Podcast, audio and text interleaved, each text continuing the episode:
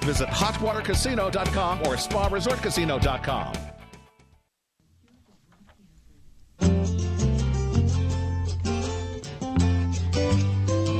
Good day, and welcome to A Call to Consciousness with author and host Brian McClure. Brian and his guests share their personal stories to empower you in knowing that you too are the difference makers in our world. Now, here's your host, Brian McClure. Oh,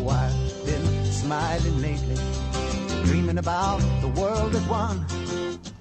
Hello, this is your host, Brian McClure, and welcome to A Call to Consciousness. This show is brought to you by the Universal Flag Companies. The universal flag and symbol represent the oneness of everyone and everything. Recently, the Bread for the World Institute reported that there were 842 million people in the world who are hungry, and the numbers are rising. In the United States, there are roughly 35 million people who go hungry or are food insecure, and the numbers are rising here also. So, why are more people worldwide going hungry in each new day? According to the Food and Agriculture Organization of the United Nations, the increase is as a result of high food prices. The World Bank reports that global food prices have risen 83% over the past three years. As of March this year, the average world wheat prices have risen 130% above their level just one year ago. Soy prices were 87% higher, and rice 74%. These increased costs of food have created food riots in some countries, others have had political fallout, and elsewhere people have been killed and injured all in the name of that basic human need, food. As humans, we can't live without food and water. According to the UN, United Nations Food and Agriculture Director, no single institution or country will be able to resolve this crisis. Donor countries, international institutions, governments of developing countries, civil society, and the private sector have an important role to play in the global fight against hunger. So, my question to you is this if we were one of those hundreds of millions who are hungry, who, who would we be looking to to help us? If we were living right where we're living today, who is it that we would depend on to come to our rescue? I put world hunger in Google and I found hundreds of links to anti hunger and poverty organizations. And I saw that there were many, many souls out there who are helping others to try to curb the food problems that we have. And I'm sure that those of us who lend a hand and reach out to our brothers and sisters have remembered the interdependence that we share with everyone and everything. The one thing that I see lacking is the universal flag symbol, which represents the inclusion of, the oneness of, everyone and everything. It represents the truth of who we are. It represents that we are one with all, that we are divine presence, that we are truth, we are eternal, and that we are interdependent on all. The universal flag acts as a signpost and helps us remember those simple truths, those truths that resonate deep within all of us. In order to help our world to change the paradigm that we presently live in, I encourage you, number one, to purchase a universal flag or symbol today. I also encourage you to donate to the Universal Flag Foundation, which is a 501c3 nonprofit organization that has been set up to help spread the universal flag symbol throughout our world. Next month, I will be in Uganda and Sierra Leone speaking with officials in the Ministry of Education speaking the, with the parliamentary representatives and meeting with the ABC for All project leaders and groups. I'll be talking with youth organizations and women's organizations. And the universal flag will be with me everywhere. I encourage you to use the universal flag and to take it everywhere with you into your communities, into your schools, into your state, and start to spread the truth of our oneness. For more information, you can visit the universal flag at www.universalflag.org. A call to conscious, consciousness tonight is pleased to welcome Corky Hale. Corky is considered to be one of the finest jazz harpists in the world, and you've heard her on the piano everywhere. From the 50s through today, Corky has amassed a long list of performances and recording credentials. She's been on television shows and in concerts with Liberace, Sinatra, Streisand, Brooks, Bennett, Billie Holiday, Harry James, Peggy Lee, James Brown, George Michael, and the list goes on and on. But on the other side of the coin, she has always been an activist. As a freshman in college at the University of Wisconsin, Corky was one of the first and certainly one of the few white students to join the NAACP. She was a birth control teacher and planned at Planned Parenthood in New York. She works for a number of charities such as the Los Angeles Free Clinic, and she is the founder of Angel Harvest, an organization which redistributes unused foods from restaurants, hotels, and events to the hungry and needy people of greater Los Angeles. Corky, welcome to the show. Um, I would like to speak about the uh, food thing before we get into any of the uh, musical things. Um, I moved out here in 1989. Um, I more or less grew up in LA. Well, I, I went to UCLA, but uh, I'm from a very small farm town in Illinois, which people don't seem to believe. And I came out here to UCLA, but then I moved um, to New York. And in 1982, I read about a woman who was operating out of the third floor of an old church near me, and she was going around the neighborhood to the restaurants uh, at the end of the evening, gathering up maybe the bread that was left, or soup, or you know, these are not leftovers. These were Mhm. things that were not used in the kitchen, and I began working with her. So that when I uh, moved out here in 1989, I first went to uh, work down at the food bank, but then I decided to bring uh, this woman out. I, I'm not going to mention her name now because, um, unfortunately, things seem to have fallen apart for a number of years out here. Yes, I, I did bring her out to found uh, Angel Harvest with me, and we Mhm. we had uh, trip uh, trucks that were donated from Penske. ABC very kindly gave us an office in Century City, and we were doing great. We had uh, something like 39 agencies, and also, um, you know, not every agency uh, takes prepared food. They had to have refrigeration, so we found the various agencies of, um, you know. Uh, uh, alcoholics and and drug uh, and and kids that uh, ran away and and uh, there are a lot of agencies out here. So for a number of years, we were doing very well. We were picking up even from the movie studios, uh, the commissaries everywhere. And then I guess it started maybe to fall apart after 9/11 because the studios closed their gates to us and. Mhm. Um, the woman who was working with me, I'm I'm not really sure what happened. She moved down to Alabama to try open a soup kitchen there, and she has sort of drifted out. Now, uh, Angel Harvest is not doing now what I I would like it to do, and I'm I'm wondering if we could maybe get it started again because uh, it was great. We were picking up there's there is so much food wasted here uh, that we say um, if we could pick that up, we could uh, feed every homeless person in this city. And that's something that's very important. It's kind of where we started tonight. Well, that's why I was quite interested. Incidentally, uh, this is the only radio station I listen to. I'm a huge fan of uh, Randi Rhodes. She is Excellent. A, uh, I'm crazy about her. And, and anyway, um, I, I and in my office during the day, so I can't really put the, uh, the radio on all day. But um, I love this station because, of course, it has my beliefs. Can I say what I want to say on this station? You know what? You can probably say what you want to say, but what I'd like to do Yeah. in, in, in following with, you know, a call to consciousness, which is really what this show is about, is maybe Right. maybe get you know some information about that small town that you grew up in and, and what life was like for you as you grew up in that Illinois city. Um, I am one of those unbelievably fortunate people. I read everybody's story, and I read everybody that's made it in the music business and, and the movies and everything. And it seems like everybody had the um, unhappiest or, or impoverished childhood and how they made it out. Um, I have to tell you, I think I had the world's happiest childhood. My parents were married for 58 years. Um, my mom was from uh, St. Louis, and my dad was from the Ozarks, Mhm. and uh, they they originally met in, in St. Louis. And I have a younger brother who is a uh, criminal lawyer out in Santa Monica.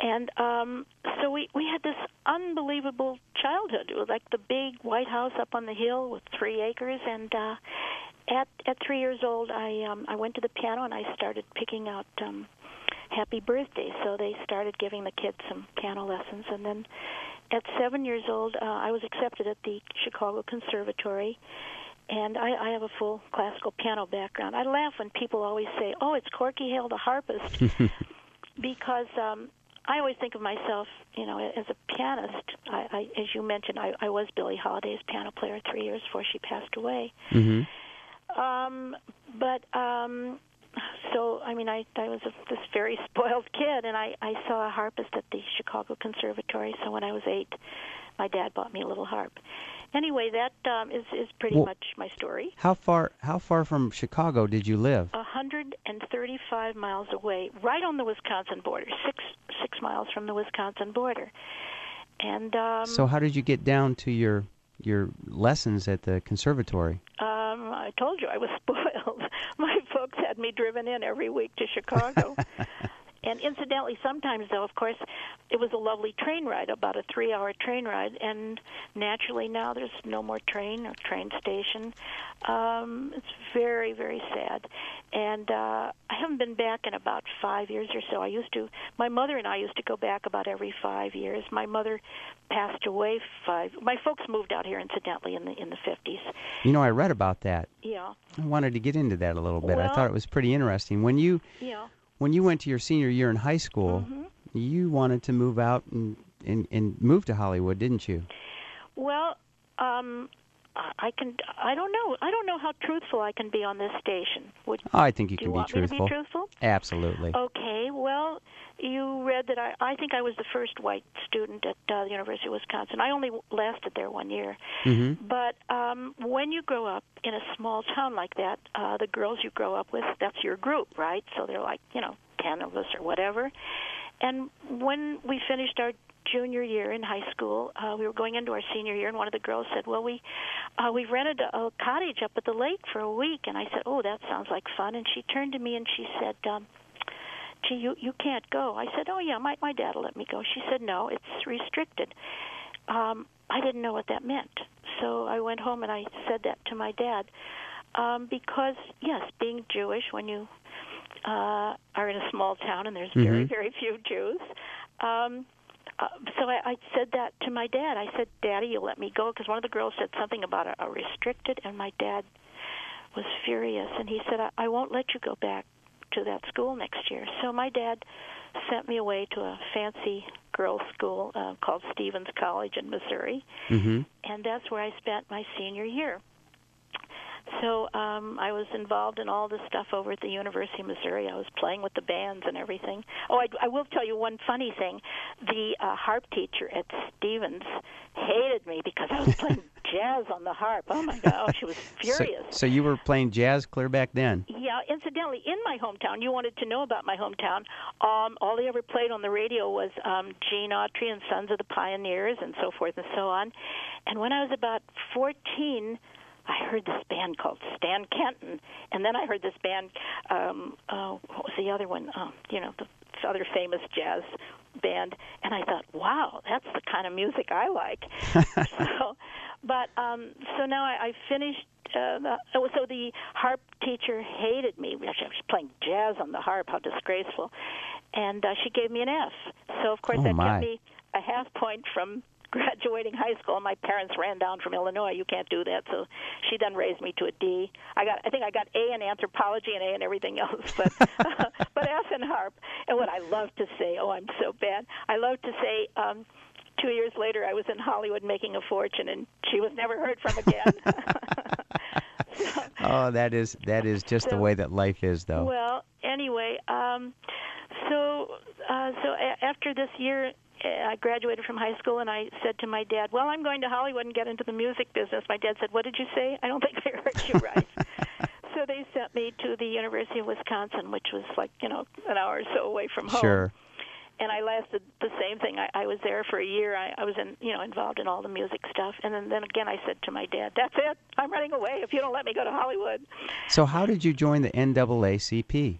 why not? I mean, I, I was always involved in in all kinds of things. I remember at that time seeing the movie Pinky, and being very disturbed by that. Um, Mhm. I, I don't know. I just I don't. I've always been very very political. That's why I listen to this station. You know, I I've been working for the Obama campaign all year long. Mm-hmm. and uh, we're going. My husband and I are going to the convention. I'm very excited about that. Oh, that sounds like a lot of fun. And um, so I don't know. I've just always worked politically, and Mhm. uh, I, I Well, you had a you had a tremendous consciousness. Did you get that from your parents? Um, well, I, I don't know. I mean, my folks were very good people. My dad was very charitable, and uh, I I don't know. Uh, my, incidentally, my dad was one of ten, and my mother was one of five, and uh, we just had a one. I had this wonderful upbringing. Um, with all the relatives, I- you know, I have a thousand cousins, and um, now I think most of my aunts and uncles are gone. But I have cousins, first, second, third cousins everywhere, and I always it's a joke like I have to behave myself because, oh, one time when I was in high school, I, I think I won something, the state contest on piano or something, and I was in Champaign, Illinois, and I walked out of my hotel room, and who walked out of the room next to me but one of my cousins. so, so I always have to say I have to behave my I had to behave myself in those days.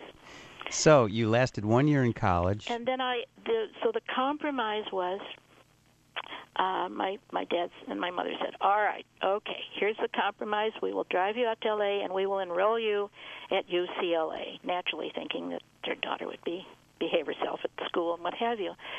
But um I, I was living in a, I guess, some sorority house, and I, I hadn't been at UCLA very long. And one of the girls there said, "Wow, my dad produces the, I think it was the Freddie Martin show on Channel Five." And she said, "I never heard anybody play jazz on a harp, and you play piano and you play flute and you sing and blah blah blah."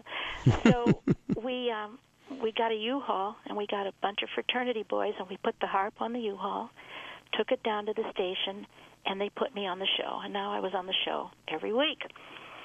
So um, one day, this man called up and he said, "My name is George, and I play the violin, and my brother Walter plays the piano, and we're starting a little TV show at the Music Hall Theater, which incidentally is still there, you know, on Wilshire and Doheny." Mhm. And of course, those were the Liberace brothers. And um, I joined that show, and of course, at that time, I guess Liberace became like the biggest entertainer in the world.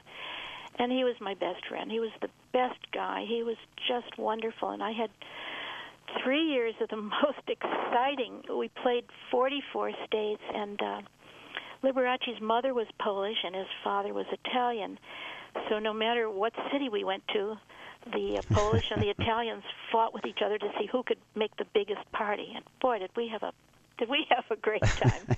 Now, how long did it take for you to tell your parents that you weren't going to college? well, as I recall, I think one day they may have uh looked on the TV. I think I'm trying to remember exactly, but I think they looked on the TV and said, "You know something? I don't think our daughter's in school."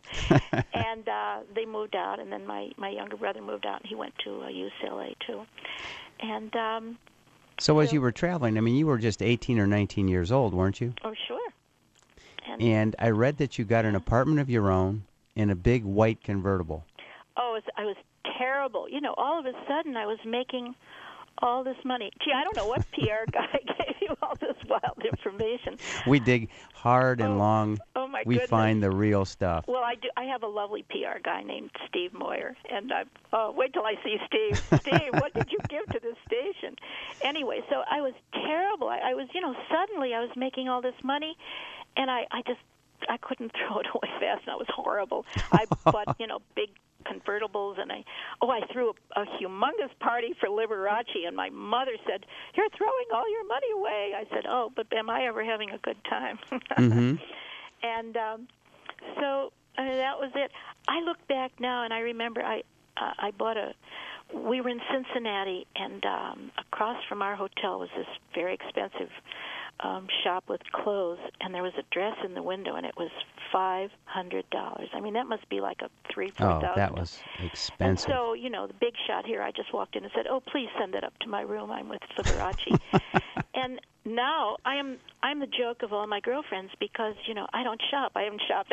we make a joke that that I haven't shopped in 20 years, and my girlfriends give me clothes, and uh, they once had a birthday party for me, and everybody had to bring me some sort of an article of clothing. Well, Um, that's because you got that out of the way. was that it? I don't know, but I, um, yeah, I guess all my money now is going to various political things, and uh, uh, my husband and I um, rehabbed in partnership with Planned Parenthood. Beautiful.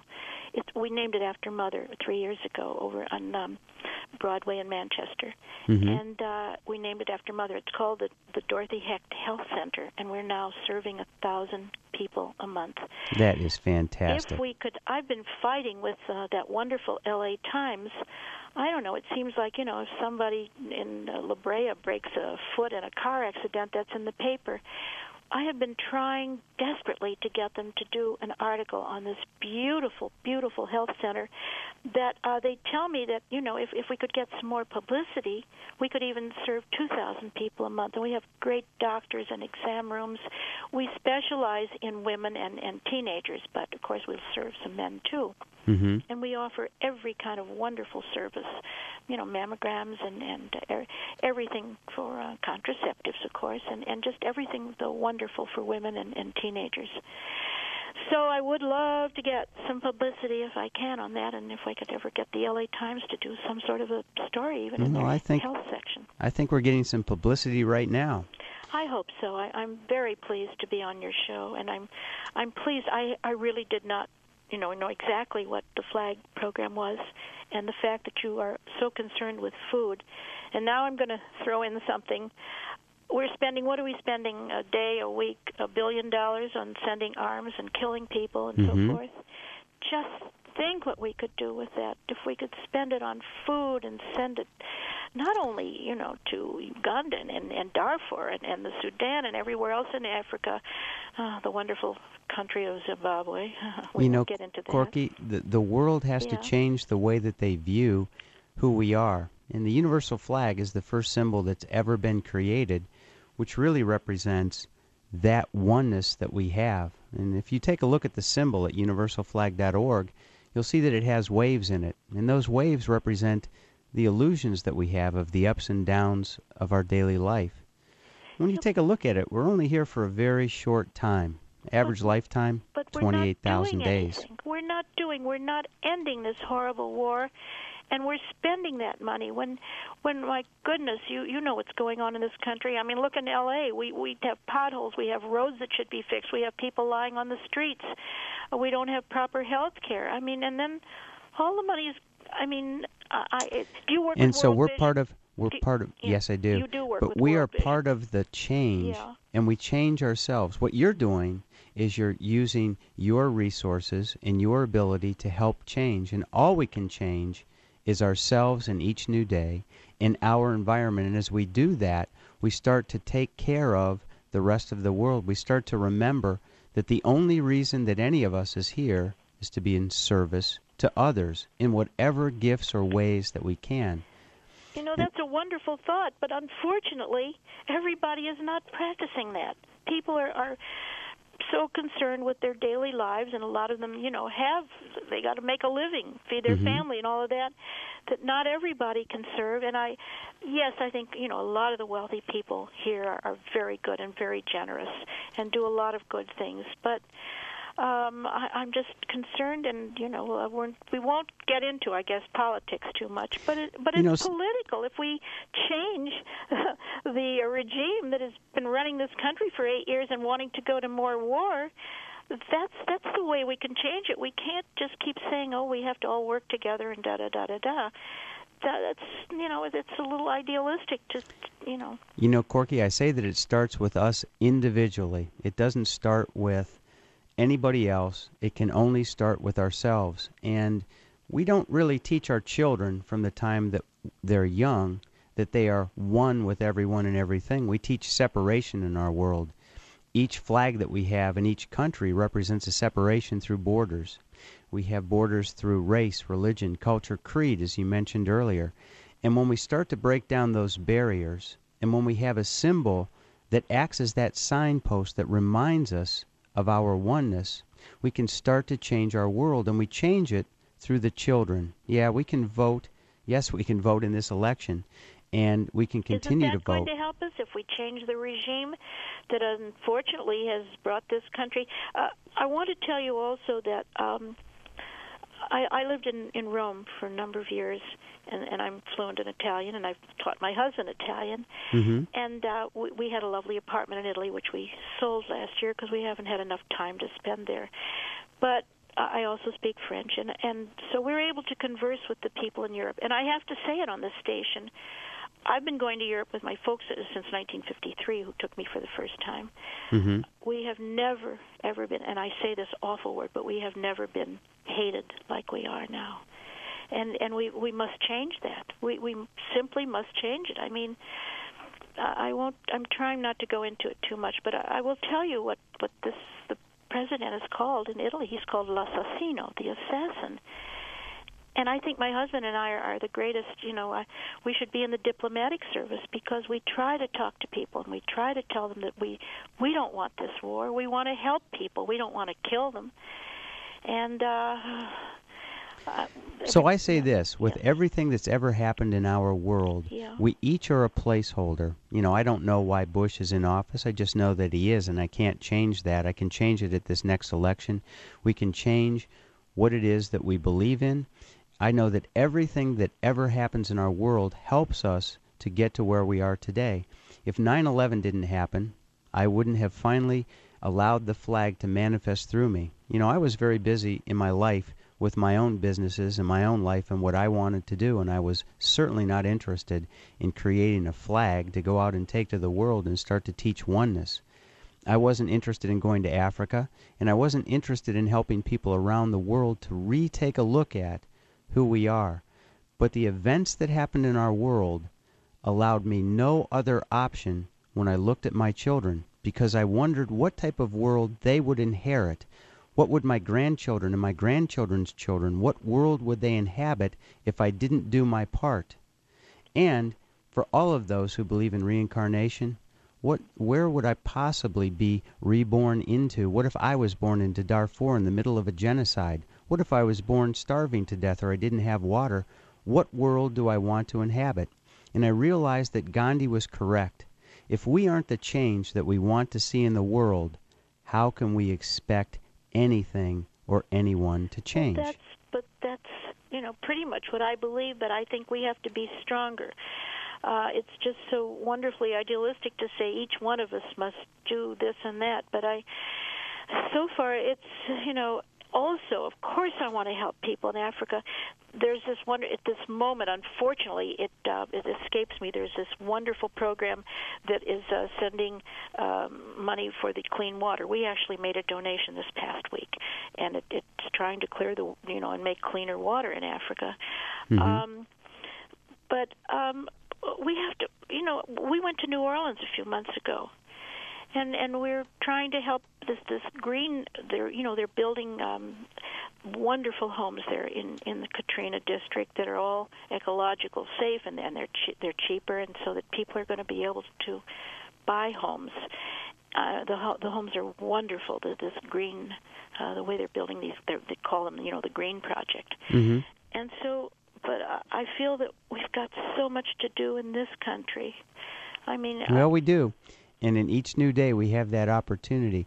We're going to take a, a real quick break here, Corky. Our guest tonight is Corky Hale, and we will be right back on A Call to Consciousness. Stay tuned.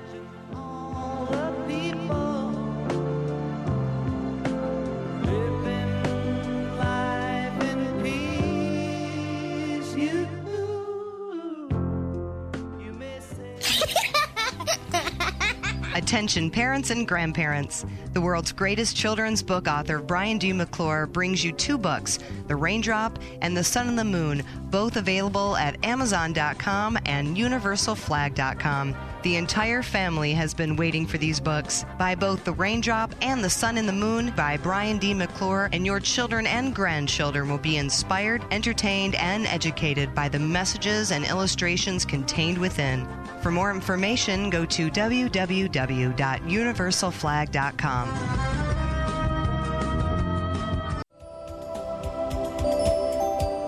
The universal flag is a symbol that represents our global community, transcending differences while honoring the uniqueness and commonality of all people. The universal flag companies have reached out to over 67 countries because half our world, 3 billion people, live on less than a dollar a day. Brian D. McClure's mission is to spread this symbol globally to inspire and give hope to people in need. Make a donation today to the people who need it most. Help global empowerment prosper through the Universal Flag Companies and make a donation now. For more information, go to www.universalflag.com. That's universalflag.com.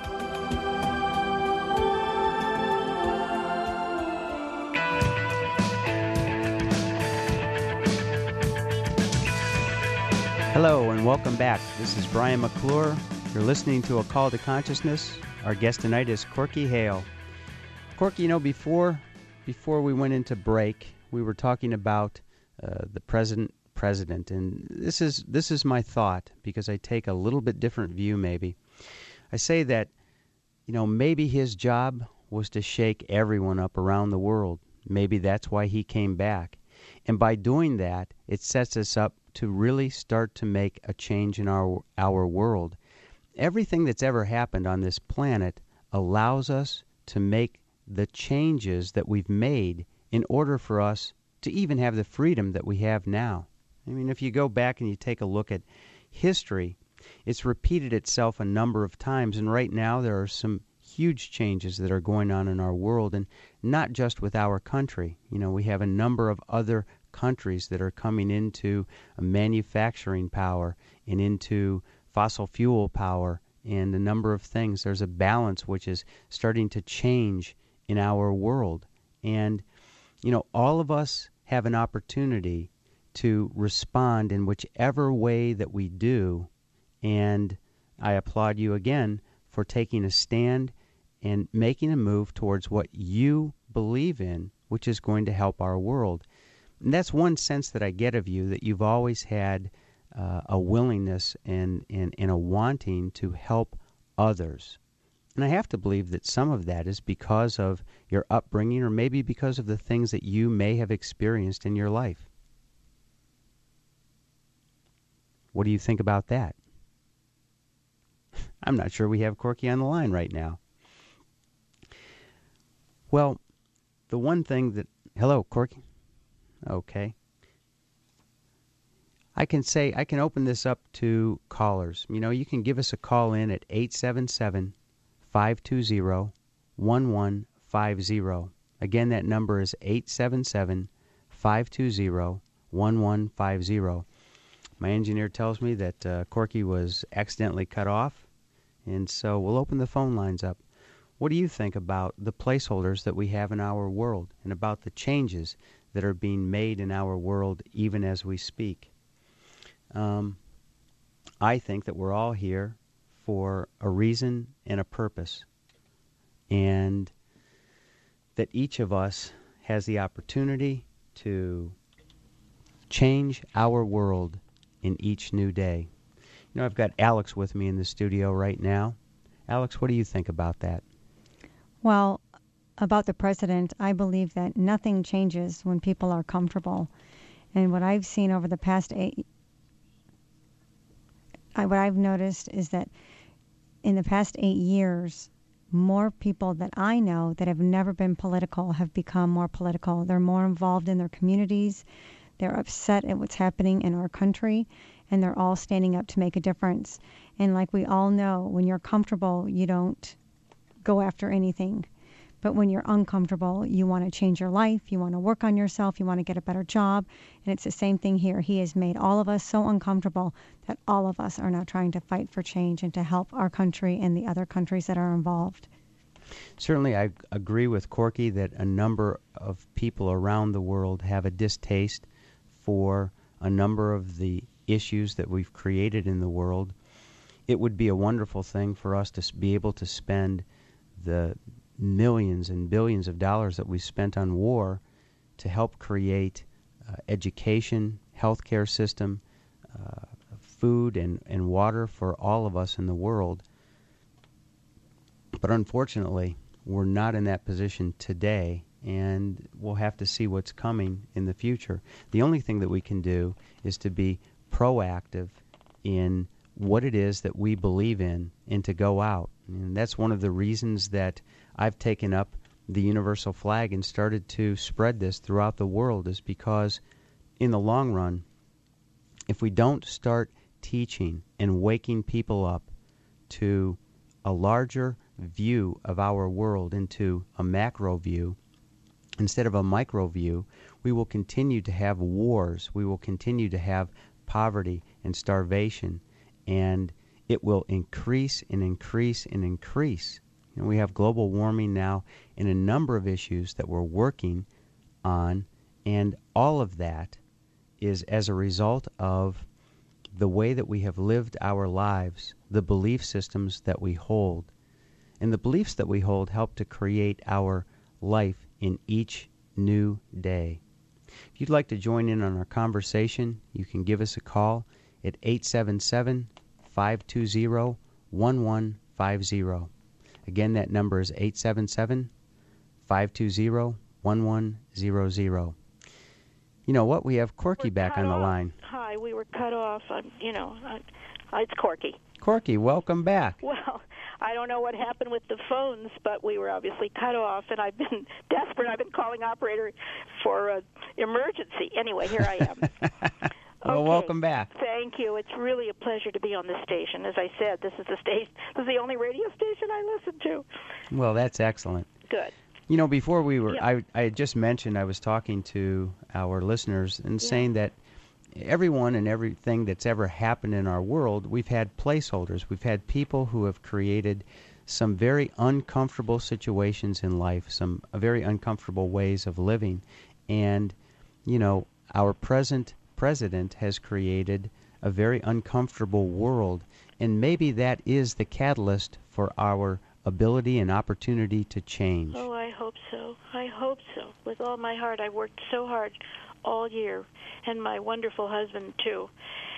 And uh, we we even had. I, I can tell you this on this station. That's why I like this station. I mean, if Randi Rhodes can say everything, I'm not Randi, but I can say a lot. uh, actually, my husband and I had Obama buttons made up ourselves this year, and so I've been giving them out everywhere. When we were, as I say, we were in New Orleans and and in Louisiana. I'm giving them out. We were.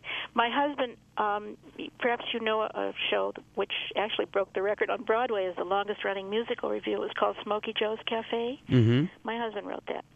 I knew that he was a songwriter. Yeah, yeah, he wrote that, and uh, so we were in New York a, a couple of weeks ago. He's uh, he's written a new musical, and he's trying to get that going.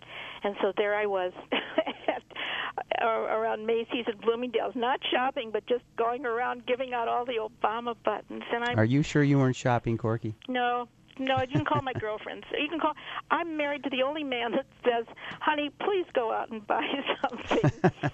Um, yeah. So anyway. Well, you had a restaurant when you were in, when Oh, you I lived a- in New York. I had a restaurant in New York. I also had a very nice restaurant out here called uh, M Bistro, which um, and it had a, an adjacent uh, little jazz club called Corky Hale, uh, Corky Hale's Jazz Club.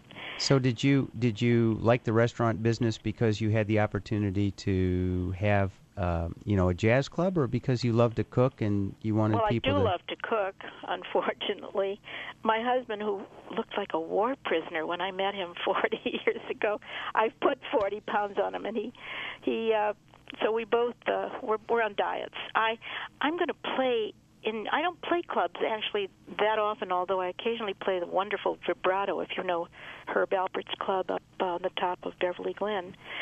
Um, and so, um, but I'm going to play a wonderful club in November Mm-hmm. in New York called the Metropolitan Room, and so I would like to get a little thinner and a little more uh, gorgeous. You're going to get ready to go back to New York. Well, you've played in a number of clubs in New York.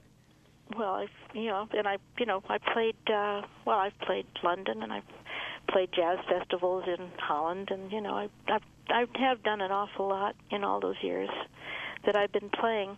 So, what was it like when you played uh, for Sinatra?